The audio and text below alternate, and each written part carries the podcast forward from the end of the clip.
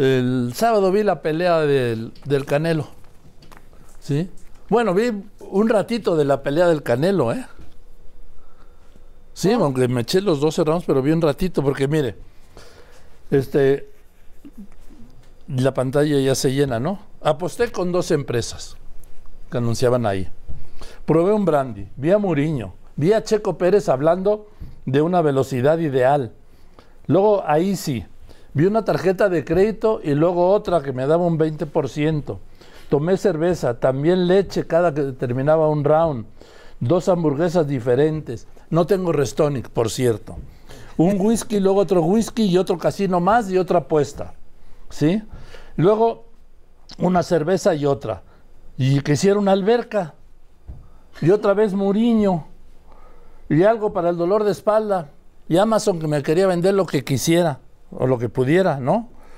Y un banco y otro banco, y una pizza y otra pizza y otra vez el brandy, ¿sí? Y otra apuesta y otra tarjeta de crédito y otro colchón y otra hamburguesa. Ah, anunciar una hamburguesa que apasiona. ¿sí? luego un ron y luego que comprara cemento. Ah, y el, y el pegaloca esta, ¿cómo se llama? Cola loca. Eso sí, que no estaban hablando de nadie, sino de algo que es un pegamento.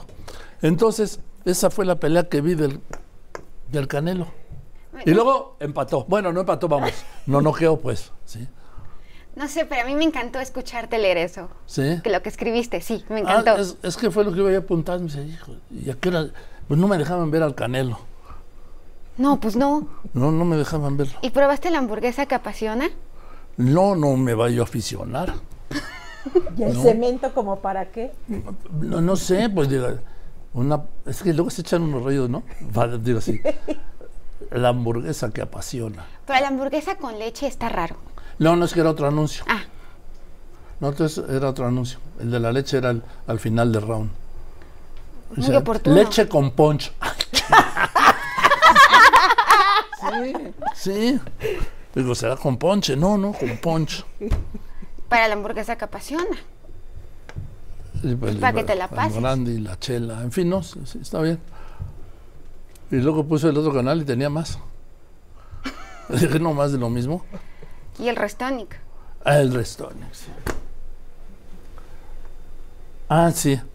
Sí, luego están, sí, está lo más intenso la pelea y dicen, bueno, así, así les están, ¿no? Y dicen, este, están ahí dándose, bueno, tampoco se dieron mucho, ¿no? En esta pelea, pero bueno, están ahí. Y dice, de repente dice, y en la casa de apuestas tal, meta mil pesos y gane mil cuatrocientos. Y, espérame. Sí, sí, vi la transmisión. Vi la transmisión. y un rato de la pelea. Y consumimos. No, no consumí nada, no me da tiempo. yo pensé que sí, yo dije, bueno, aprovechando. ¿A qué hora? Y luego si tenía problema me lo mandaban donde estaba yo. Bueno, sí, por lo que quieras y lo que puedas, sí. Sí. A la puerta de tu casa. Bueno, a ver, entonces hablando del Canelo. Hablando del Canelo, que, que, que a ver, tiene...